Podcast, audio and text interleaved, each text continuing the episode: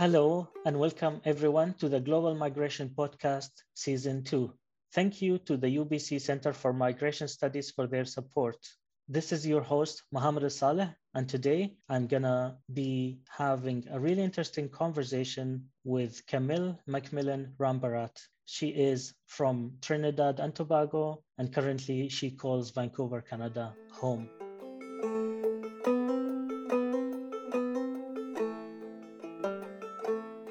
Hello, and welcome back, everyone, to a new episode of the Global Migration Podcast.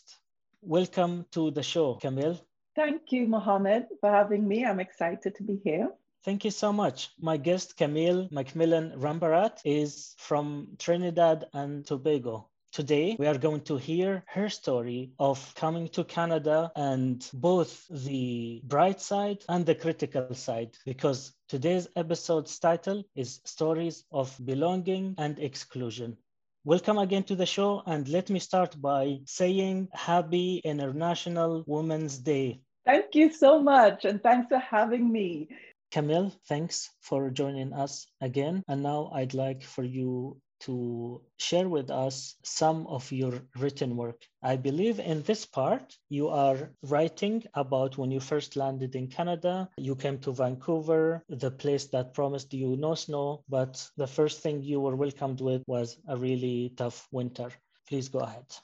The snow continued its out of timing display of BC's weather we had heard so much about. With no vehicle and the need to walk or use transit, we felt like penguins in the Arctic. A scene from a scene most glaring when it was all five of us slipping and sliding with inappropriate shoes and gear. The sidewalk was impassable and almost knee high in snow at times. The internet became our prayer and tool. We used to explore BC, banking, the children's school, newcomers support. Our job search had begun in Trinidad before even purchasing our ticket. My husband and I took turns looking at job opportunities. He felt it would be much easier for me to get a job, and there were hundreds of openings for clerks administrative positions, receptionists, and even greeters. And we were fine doing whatever we needed to do to provide for our family. Unknown to us, this was not a question of how educated or uneducated we were or pretended to be. This was about Canadian certification and Canadian experience. Two expressions we would hear for months to come. My first job interview followed a call from a hiring agency for a receptionist position. I was excited and we were so hopeful. You got this, my husband said as he kissed me and watched me as I headed out with my certificates and Google Map. I waddled through the snow, one minute on the sidewalk, and then in the middle of the road, using the path vehicles left behind as they too struggled to get through. When I got on the bus, I told the friendly looking white haired driver my destination and asked, Am I on the right bus? In a kind voice, he said, Don't worry, I'll let you know when it's your stop. And sure enough, he remembered me and my stop by looking up towards me as we approached it. I stepped carefully off the bus, checking my coat pocket for the Google map, and it wasn't there. I checked the other pocket, and still no luck. As I waited for the lights to allow me to cross, I found it in my bag. Not sure what was the next bus to wait for, I began walking, and that took forever. Again, walking and slipping in and out of the mountain of snow, looking for footprints left behind so I could literally follow in someone else's footsteps. I did not get the receptionist job. I have heard and read many newcomers express frustrations about the lack of Canadian experience. Soon enough, I understood it is not really about work experience. It is about Canadian culture, the way of life, values and principles, law and regulations, workplace culture, do's and don'ts. I also understood soon enough the need to experience Canadian culture as much as possible by going to the malls, churches, buses, trains to pick up the free newspapers, especially those in my community, to follow national news, provincial and city news. I knew this was about knowing that Canucks were playing and maybe not doing too well, that BC Lions had a new player, that the SkyTrain extension was being discussed again, or that something new was coming to the Bell Center. It struck me also that there was a form of certification for every imaginable thing. And this is what drew us to our city's website, Parks and Recreation, and our world of volunteering. Job searching was a learning curve. We had over 45 years of work experience, both in the Caribbean and other countries. None of that mattered. We faced rejection. We would have hired you, but you don't have Canadian experience. Or my all time favorite, we're so sorry, but you're not the fit. Thank you so much for sharing with us this part of your writing. And I have to tell you, I loved, personally speaking, I loved reading your writing, Camille, because it is so honest and your writing is from heart to heart. So I thank you for that. And I want you to maybe share with us today on the show why did you choose to come to Canada in the first place and why Vancouver? Because I know there is a story about why Canada and there is a story about why Vancouver. Thank you. So, my grandmother, who migrated to Canada at a very young age, I think she was in her late 30s, early 40s. My grandfather had passed leaving her with eight children. And so her adult kids went ahead, filed for her, and then she moved to Canada. That being said, they would be back and forth. She and my uncle Clyde, who I spoke about, who was hilarious, and Canada always excited me.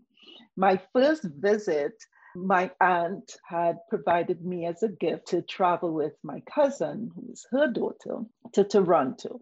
And immediately I called Canada home. Canada at that time for me was Toronto. you know what I mean? It was so it was, I am going to migrate here. I love it. I love it. And we really had such a good time. People were friendly, honest, and non judgmental.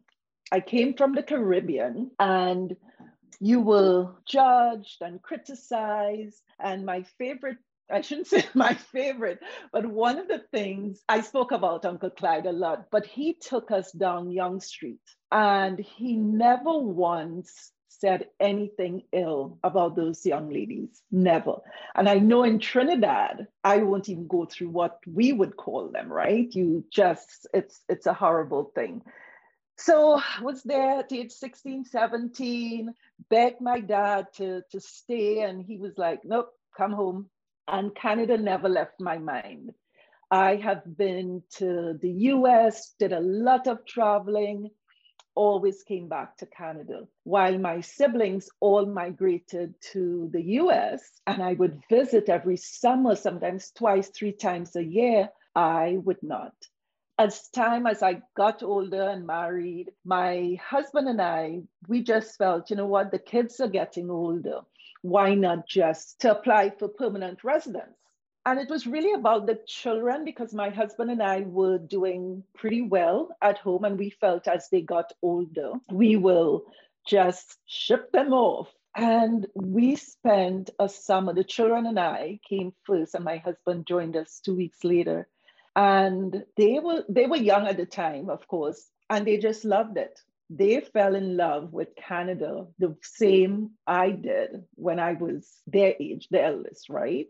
And things were just nice. And I said to my girlfriend who I was spending time with, so she has three boys. I had three, two boys and a girl with me. And we are out back because it was a beautiful summer. And the boys were downstairs in the basement playing video games. And she said, So when are you guys moving? And Tasha at that time smoked, and she was so ladylike, the way she would draw on her cigarette. And I said, Oh my God, we can't move. It's really for the children. You know, we don't, we want them to have a better life when they're ready to come out the university. And I said, No, it's Clarence can't handle Toronto winters. He did one and he cried to go home. It, it just couldn't. And she looked at me and she drew on her cigarette and she said, Why don't you guys move to Vancouver? And I'm like, What? And she's like, Yeah. I said, Isn't it cold out there? And she said, No. People usually think that, but her brother's out here in BC and she will connect us. By the time my husband called me, I said, Oh my God, Natasha was saying the winters are so perfect. We could go.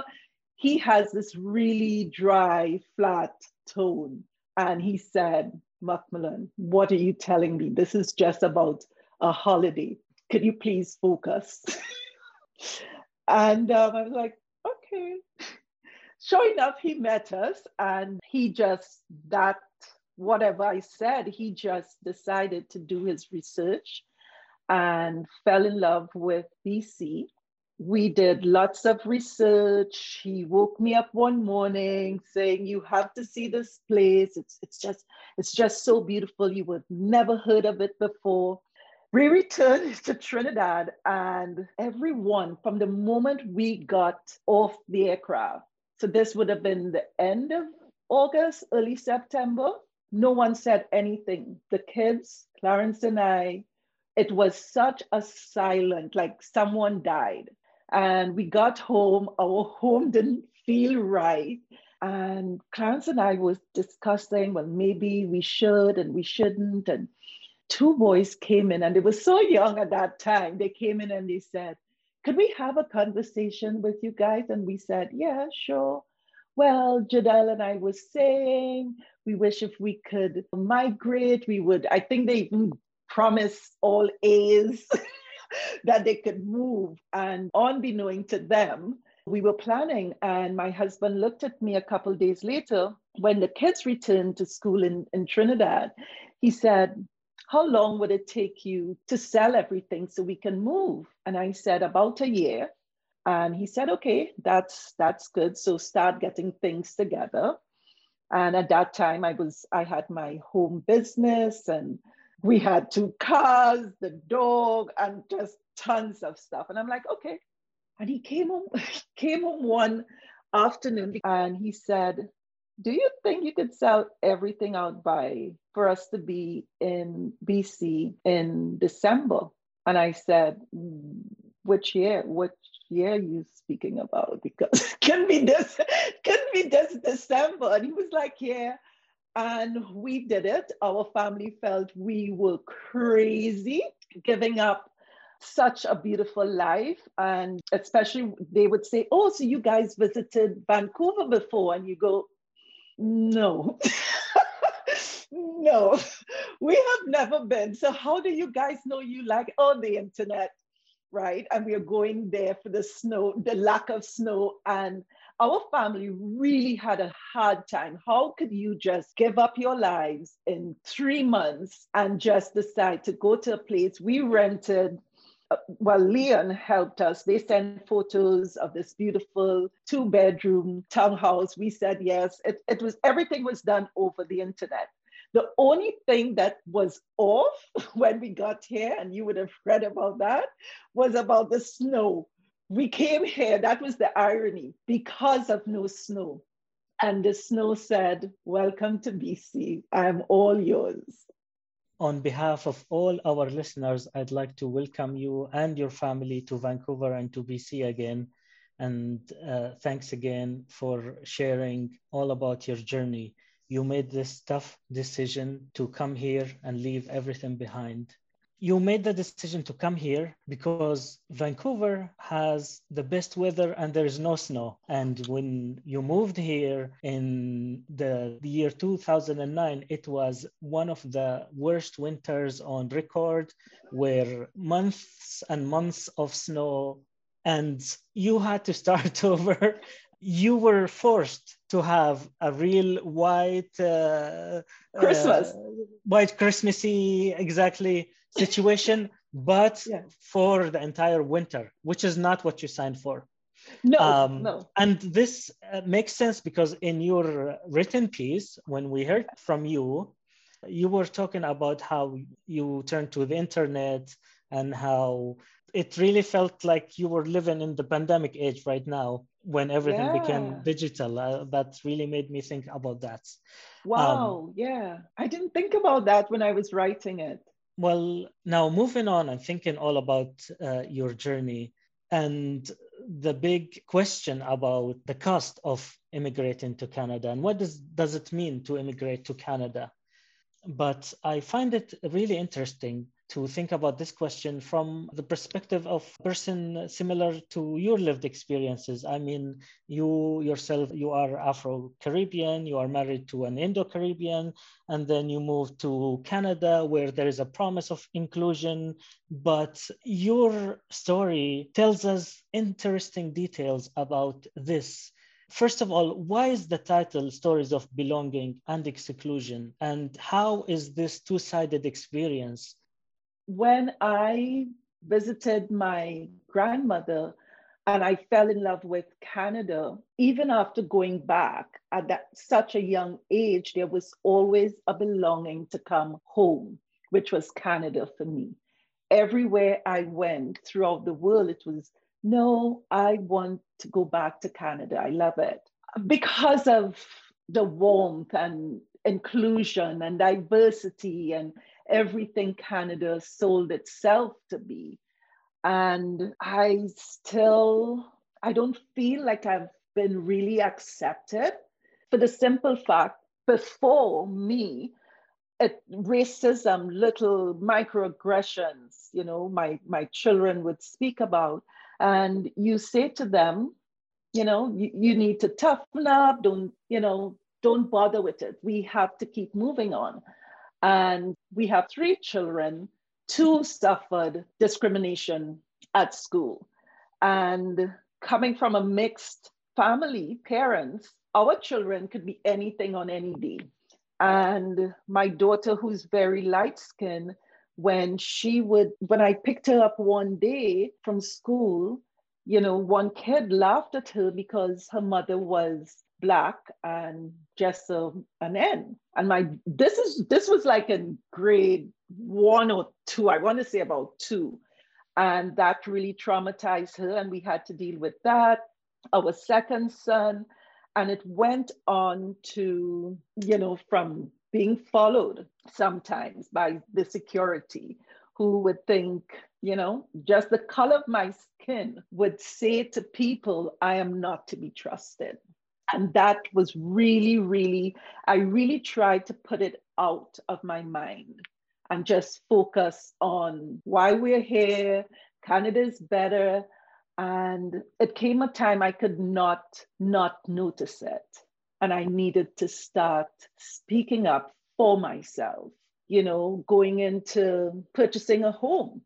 I would walk in, my daughter in law, who is half German and half Dutch Canadian, she witnessed it where I would be told I can't afford something. I can't afford that townhouse. And before, what I would have done would have be polite and walk away. And I started saying I have to stand up for myself without being rude, because as I said in my piece, I run the risk if I push back as nice as possible.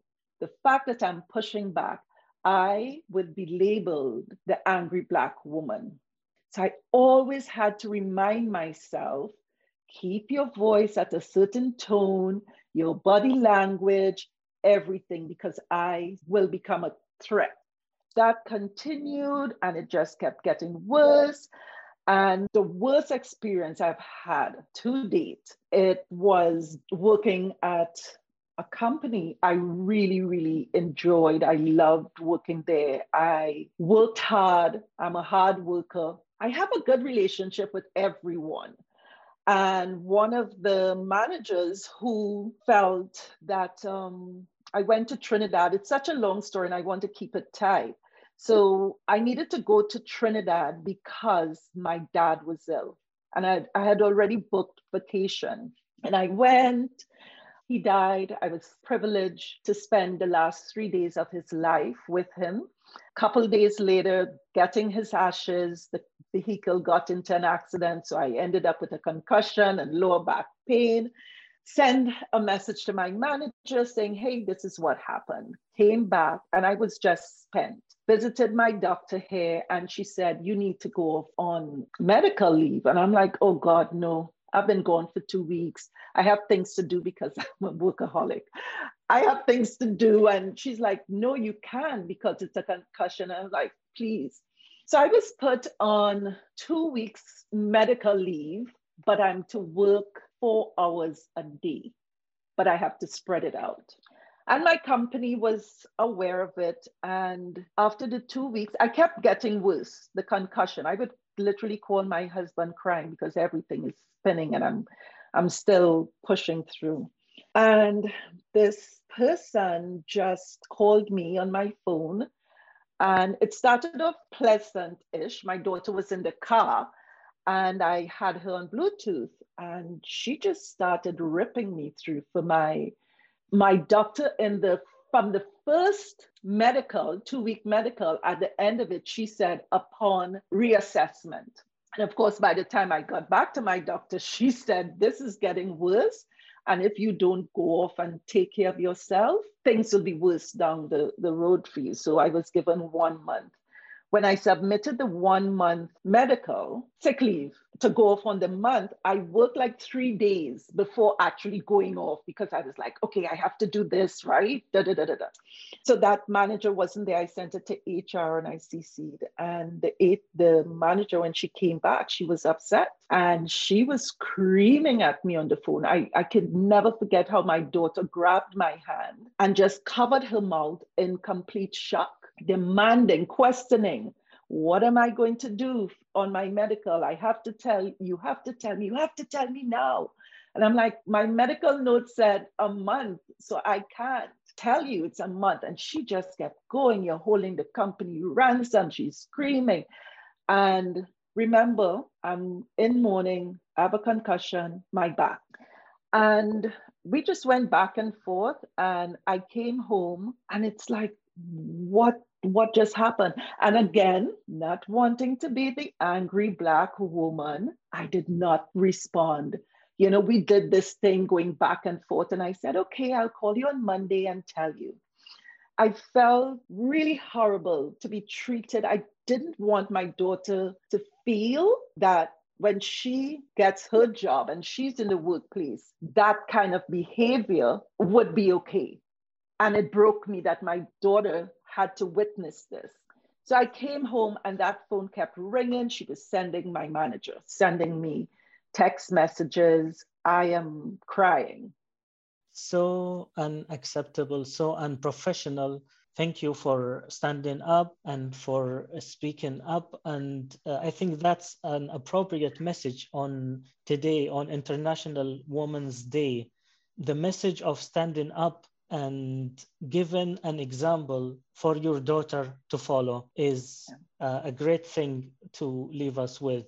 And you know what, hearing you talk about your journey and how many times you were at fear that made you feel that you can't act, you can't defend yourself because you will be labeled an angry black woman. And this is so unfair. Yeah. Uh, so and Canada shouldn't be about that, right? Exactly. Canada yeah. is still an ongoing story. We are all part of making it and shaping it. And this is not mm-hmm. definitely not the Canada that I want to live in and partake in. Yeah. Yeah. That's the main reason because I now suffer from PTSD and, and it's it's such a long story that I have to write my book on. I'm now an activist for workplace bullying and harassment that employers should not treat. I was attacked on the Monday in the company's car park. I was isolated. I was attacked. And I remember saying when she came out and she ran after me, I felt it was a public lynching. Here it is, this white woman attacking me like a slave who ran away. And even when I said that to HR, they seemed shocked. And, you know, it was, it's a horrible experience.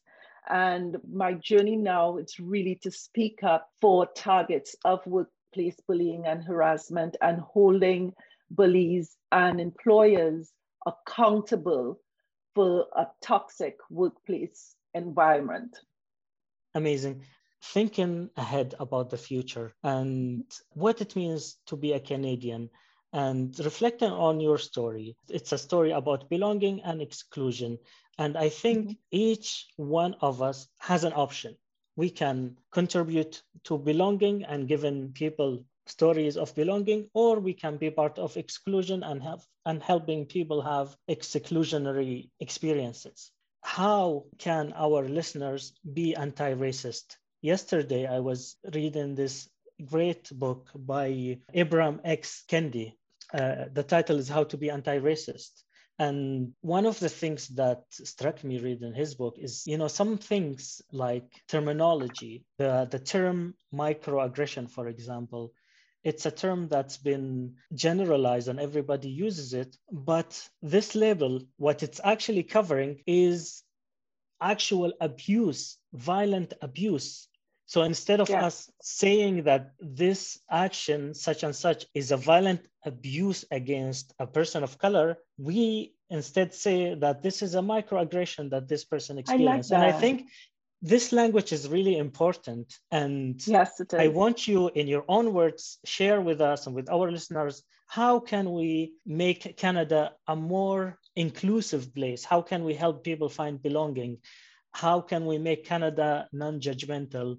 to make Canada meet its promise and help people like you find what you hoped for? Well, for me, it's I've been asked that question all along, and I keep saying BIPOC people, it's not rocket science. We just need to be treated like human beings that we are. People over science it, and I refuse to be excluded. This is not the Canada that I know. And I refuse to be. And that's where giving voice to people who feel excluded, you have a right to speak up without fear or favor. You know what I mean? It is about your right as a human being. So every time I'm asked that, I say, well, we aren't asking for anything different than you do. I don't want to walk into a place and because of the color of my skin, you think I can't afford it. I'm here to rob. Oh, your English is so good, Camille. What English do you speak in Trinidad? Oh, English. No, no, no. But what other language do you speak? Uh, English, right? And it's it's just for people to stop hiding the abuse. And I just want to share with you. I was listening to Brene Brown, and I posted it on my Facebook page. I was doing an audiobook by Brené Brown on true belonging and courage to stand alone. And she got to the part, this is just so amazing. So, you know, the whole all lives matter. And I would see people saying, all lives matter. And you go, in order, and I'm quoting her now, in order to, for slavery to work, in order for us to buy, sell, beat, and trade people like animals, Americans had to completely dehumanize slaves. And whether we directly participated in that or was simply a member of a culture that at one time normalized that behavior, it shaped us. We cannot undo the level of dehumanizing in one or two generations. I believe Black Lives Matter is a movement to rehumanize Black citizens.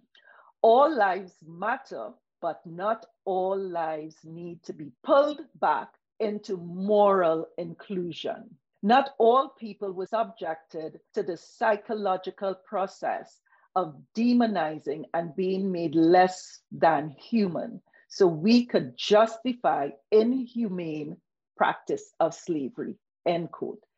That's how I have felt. That's how BIPOC people are seen as less than. It's not on us as BIPOC people to come up with the magic because we aren't doing the abuse. We aren't, we are being abused. Thank you so much, Camille, for choosing this quote. It's an excellent quote. And before I let you go, I would want to ask you one last question about your dreams for the future. Yeah, my dream for the future is COVID would be no more.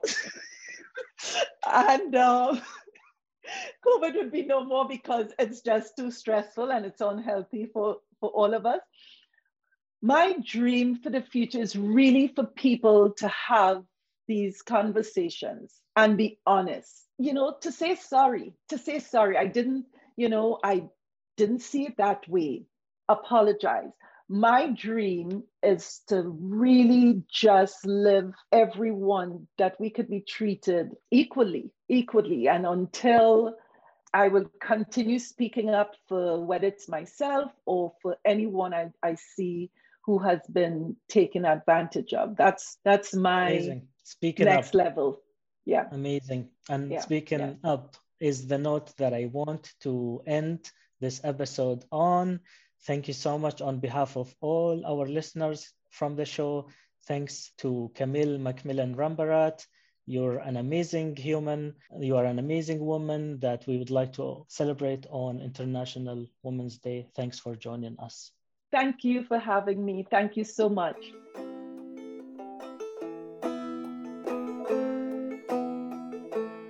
This is Muhammad Saleh, and you have been listening to the Global Migration Podcast Season 2. Episode 6 was possible thanks to the support of UBC's Center for Migration Studies. Thank you so much for your support on behalf of all our listeners. This episode was recorded on International Women's Day 2021. It was recorded over Zoom on the unceded territories of the Coast Salish people, including the Musqueam, Squamish, and Tsleil-Waututh nations. Thank you again, Camille. Thanks to our listeners. And finally, if you'd like to support the GoFundMe campaign behind the book and the podcast project, you can find the information in the link. See you soon in the next episode.